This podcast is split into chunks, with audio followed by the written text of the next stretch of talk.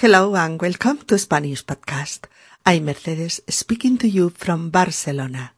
In our sixty-sixth episode, we are talking about Paco's situation. He told his family he was gay, but now his family seems to have forgotten all around that night and that conversation.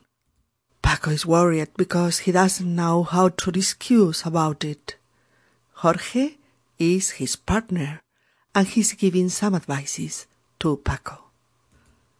Hola amigos y bienvenidos a Español Podcast. Soy Mercedes y os hablo desde Barcelona.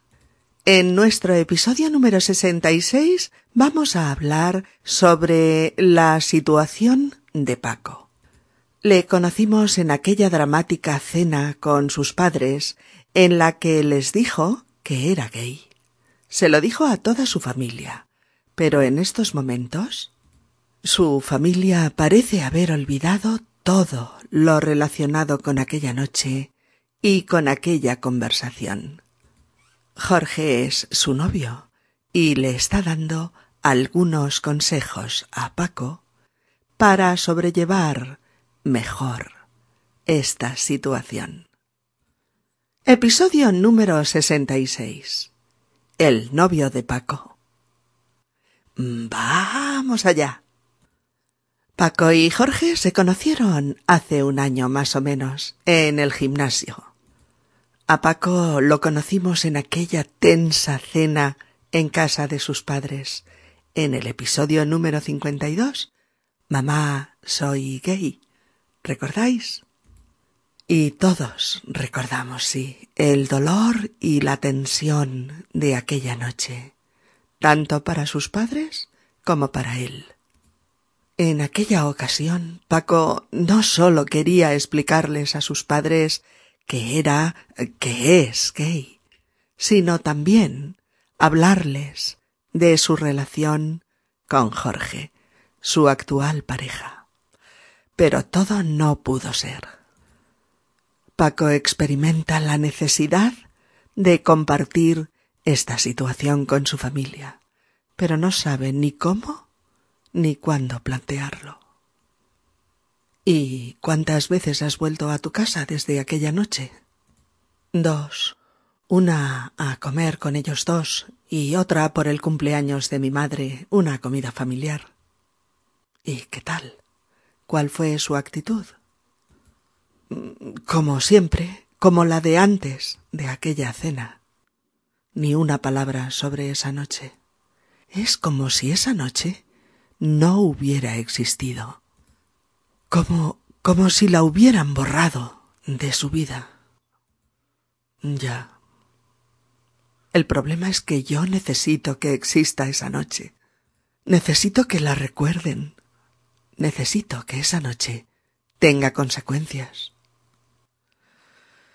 Estoy hecho un lío. ¿Tú qué harías en mi lugar? Mm, si yo fuera tú, esperaría un poco más. No hay plazos fijos para estas cosas. Cada familia tiene un ritmo diferente para asimilar lo que le resulta problemático. Pero tú les dirías que tienes pareja. Yo en tu lugar no les presionaría. Dejaría que tu información encontrase un lugar en ellos donde reposar.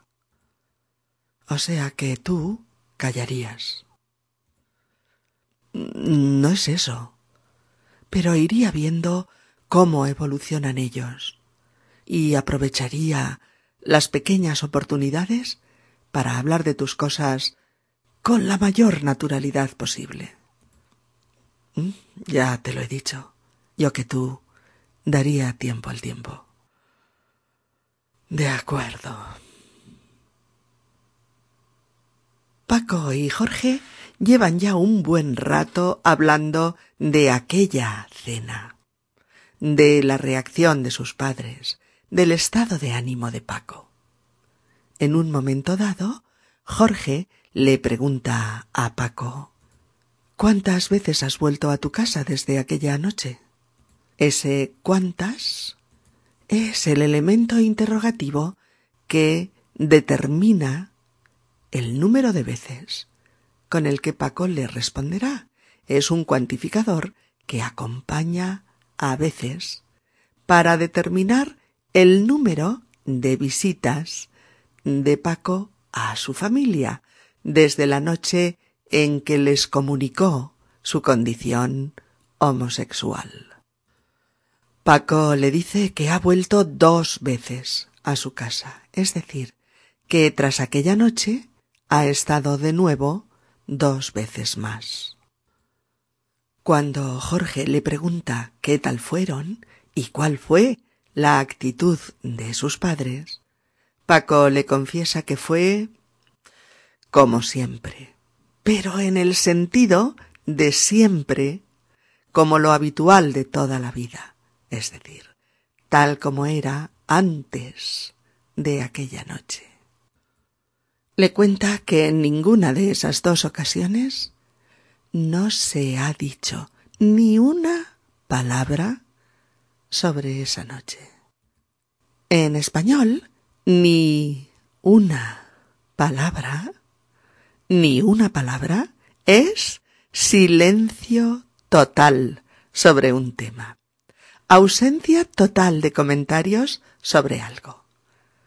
Y Paco dice, es como si esa noche no hubiera existido.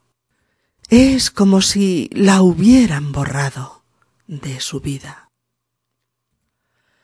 Nos sale aquí una forma un poquito más compleja en español.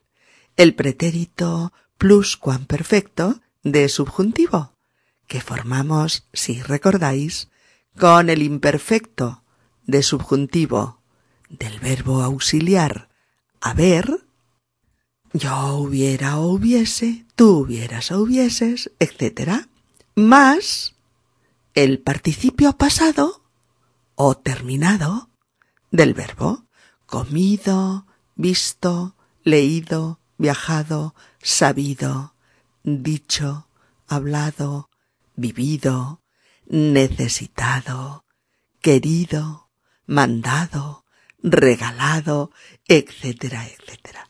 ¿Mm? Es un tiempo pasado que se refiere a algo pasado del pasado. ¿Mm? Es pluscuamperfecto en latín, que quiere decir más que terminado, más que pasado. Y además es subjuntivo, el modo de las suposiciones, de lo incierto, de lo irreal a veces, de lo que fue pero parece no haber sido. El terreno de las sugerencias, de las hipótesis, de las posibilidades, el modo de la imaginación. Aquí, además, como si es una combinación que introduce una comparación, una similaridad. Es como si esa noche, esa cena, no hubiera existido. ¿Mm? Existió, claro, sucedió, seguro. Sabemos qué ocurrió. Por supuesto que pasó. Las cicatrices en el alma de Paco y en la de sus padres así lo atestiguan. Sin embargo, no se habla de ello. La confesión de Paco no ha tenido repercusiones. No se habla de ello. No se menciona. Nada ha cambiado. No se ha vuelto a decir ni una palabra sobre esa noche. Esa noche. Mmm. Es como si nunca hubiera existido. Porque lo que pasó parece no haber existido. Parece como si no hubiera sucedido, a juzgar por el pacto de silencio que se ha hecho en torno a esa noche. De nuevo se la compara a una situación hipotética que no es real, pero que lo parece. Es, es como si la hubieran borrado de su vida. Es como si la hubieran borrado de su vida. Ha pasado de verdad. Ciertamente ha sucedido. Pero nada ha cambiado entre sus familiares y él. No se ha comentado nada, nada sobre ese crucial momento. Esa noche sus padres dijeron cosas duras, cosas tristes. Lloraron, se lamentaron, se apenaron. Pero cuando Paco ha vuelto a casa, cuando su hijo les ha vuelto a ver, estaban como antes de esa noche. Normales, cariñosos, sin rastro de todo aquel disgusto. Pero sobre aquello, ni una palabra, ni una mala cara, ni un comentario. Como si hubieran borrado la noche. Como si la hubieran borrado. Como si la hubieran eliminado de sus mentes y de sus vidas. Eso pudiera pensarse, dada su actitud. Paco dice que hay un problema con todo esto, y es que él necesita que exista esa noche. Uh-huh. Verbo de necesidad, más que, más presente de subjuntivo de existir. Yo necesito que esa noche exista. Necesito que la recuerden. Necesito que tenga consecuencias. No puedo permitir que la borren. No puede permitir que la borren de su cabeza porque es como borrarlo a él. Le pregunta a Jorge, ¿tú qué harías? ¿Tú qué harías? Evidentemente, esta oración presupone otra previa. Si tú fueses yo, ¿qué harías? Por supuesto que tú no eres yo, pero supongamos que lo fueras. Supongamos que lo fueras. En ese caso, ¿qué harías? ¿Qué harías? Mirad. El imperfecto de subjuntivo es el tiempo y el modo verbal por excelencia para preguntar qué haría otra persona en nuestro lugar. Y puede preguntarse de varias formas. Si tú fueras yo, ¿qué harías? O, si tú estuvieras en mi lugar, ¿qué harías? O, si tú te encontrases en mi situación, ¿qué harías? O, si te pasara lo que a mí, ¿qué harías? Etcétera. La hipótesis está muy claramente reflejada en este tipo de frases. Es obvio que tú no eres yo. Pero si lo fueras... Pero si lo fueras, es decir, en el hipotético caso de que lo fueras, ¿qué harías? Esto último, la frase en condicional, es lo que no varía cuando le pedimos consejo al otro poniéndolo en nuestro lugar. Es decir, el final es siempre ¿qué harías? ¿Qué harías? ¿Veis? Pronombre interrogativo más condicional simple. En español usamos muchísimo esta estructura. Sí, más pretérito imperfecto de subjuntivo, más pronombre interrogativo, más condicional simple. Uh-huh. Vamos con unos ejemplillos. Si tuvieras mucho dinero, ¿qué te comprarías? O, si pudieras elegir un destino para un viaje de ensueño, ¿qué país elegirías? Oh, si pudieras cambiar, ¿qué tipo de trabajo querrías hacer? Oh, si tú estuvieras en su lugar, ¿cómo te justificarías ante su novio? Oh, si él te lo pidiera, ¿te casarías con Pedro? Así pues, con esta segunda parte de pronombre interrogativo más condicional, planteamos una pregunta, pedimos un consejo o solicitamos información.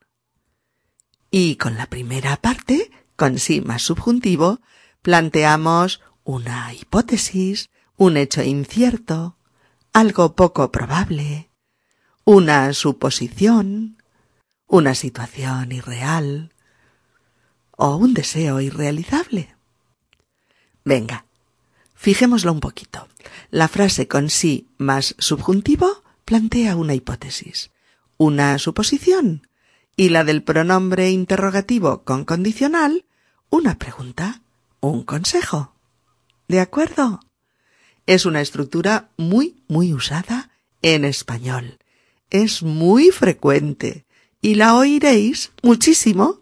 Por eso hay que entenderla y por eso hay que practicarla y, en la medida de lo posible, automatizarla. Ah, solo una cosita más. También puede decirse invirtiendo el orden, ¿eh? Como una pregunta entera. Por ejemplo, ¿tú qué harías si te tocara la lotería? Oh, ¿qué pensarías si yo te dijera que he roto con Laura? Oh, ¿qué me contestarías si te invitara a cenar? Oh, ¿ahora mismo a dónde te irías si tuvieras vacaciones? Oh, ¿qué le dirías si la tuvieras delante? Bien, pues estábamos en el punto en el que nos enterábamos de que Paco está hecho un lío. Mm-hmm. Estar hecho un lío. Estar hecho un lío es estar confuso. Es estar en medio de un embrollo. ¿Mm? Cuando decimos que una persona está hecha un lío, queremos decir que el desorden y la confusión han llegado a su vida y que le es difícil poner orden. Que tiene problemas y no sabe qué hacer. Y por eso le pide consejo a Jorge, sugiriéndole que se ponga en su lugar. ¿Tú qué harías en mi lugar?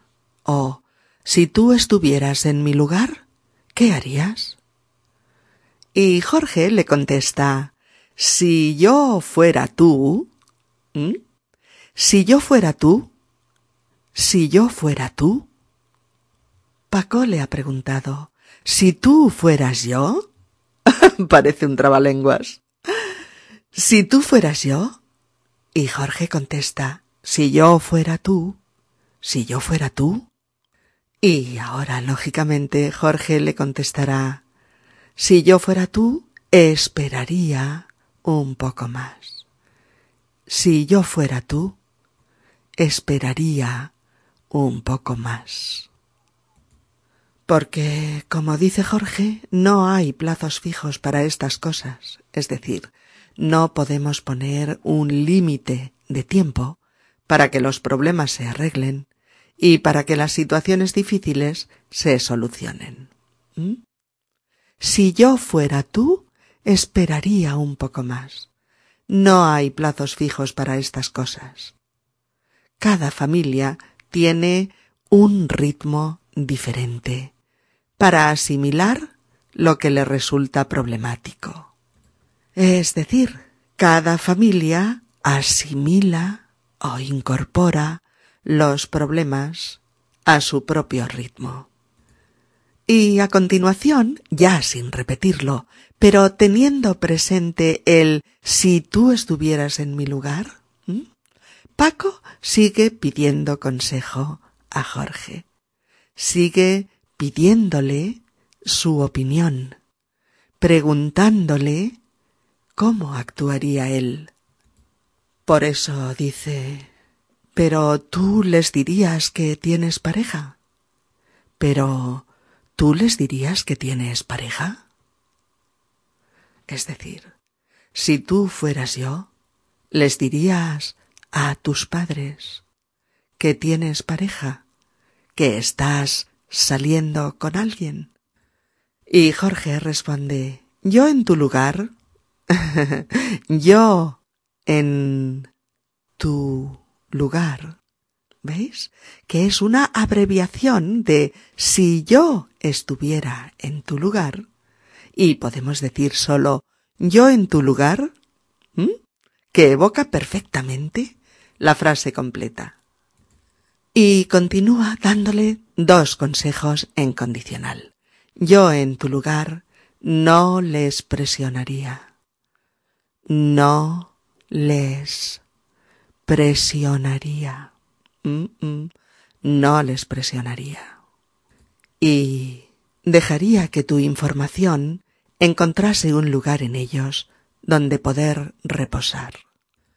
Dejaría que tu información, etcétera. No les presionaría es no ejercería presión o coacción sobre ellos. Y dejaría que las novedades sobre su hijo pudieran reposar en algún lugar de su mente y de su corazón. Dejaría que pudieran incorporarla a su interior, integrarla en sus sentimientos, en su experiencia, en su vida, para que no se fosilizara como un trauma sin resolver, sino todo lo contrario, para que tenga un lugar donde estar disponible. Y Paco, frustrado, le dice, o sea que tú callarías, o sea que tú callarías, es decir, guardarías silencio, no volverías a comentar nada sobre el tema. Jorge le dice que no es eso, y vuelve a darle unos cuantos consejos más sobre lo que él haría de estar en su lugar. Yo iría viendo cómo evolucionan ellos y aprovecharía cualquier oportunidad para hablar de ello con naturalidad. Y añade, yo que tú, yo que tú, yo que tú, frase que es la mínima expresión del si yo fuera tú, o si yo estuviera en tu lugar, o yo en tu lugar. Y llegamos a esta tan pequeñita y tan fácil de recordar. Yo que tú daría tiempo al tiempo. Yo que tú daría tiempo al tiempo. Dar tiempo al tiempo es ser paciente, saber esperar. Tener paciencia ante el curso de las cosas. En nuestra frase lo necesitamos incondicional, porque sería como si yo fuera tú, daría tiempo al tiempo, o si yo estuviera en tu lugar, daría tiempo al tiempo, o yo que tú, daría tiempo al tiempo. Paco suspira. Sabe que Jorge tiene razón. Y por eso dice, de acuerdo, eso hará, dará tiempo al tiempo, sabrá esperar. Y ahora, amigos, escuchemos de nuevo el diálogo entre Paco y Jorge y pongamos atención en el ritmo y en la entonación con la que podríais escuchar un diálogo real similar. ¿Cuántas veces has vuelto a tu casa desde aquella noche? Dos. Una a comer con ellos dos y otra por el cumpleaños de mi madre, una comida familiar. ¿Y qué tal? ¿Cuál fue su actitud? Como siempre, como la de antes de aquella cena. Ni una palabra sobre esa noche. Es como si esa noche no hubiera existido, como si la hubieran borrado de su vida. Ya. El problema es que yo necesito que exista esa noche. Necesito que la recuerden. Necesito que esa noche tenga consecuencias. Ay, estoy hecho un lío. ¿Tú qué harías en mi lugar? Si yo fuera tú, esperaría un poco más. No hay plazos fijos para estas cosas. Cada familia tiene un ritmo diferente para asimilar lo que les resulta problemático. ¿Pero tú les dirías que tienes pareja? Yo en tu lugar no les presionaría. Dejaría que tu información encontrase un lugar en ellos donde reposar. O sea que tú callarías. No es eso. Pero iría viendo cómo evolucionan ellos y aprovecharía las pequeñas oportunidades para hablar de tus cosas con la mayor naturalidad posible. Ya te lo he dicho. Yo que tú daría tiempo al tiempo. De acuerdo. Well, my friends, that's all for today. We'll see you soon. Bye-bye. Bien, amigos, es todo por hoy. Gracias de nuevo por compartir con nosotros este rato dedicado a la aventura y profundizar en los fenómenos del lenguaje. Nos vemos prontito. Saludos cariñosos para todos. Adiós.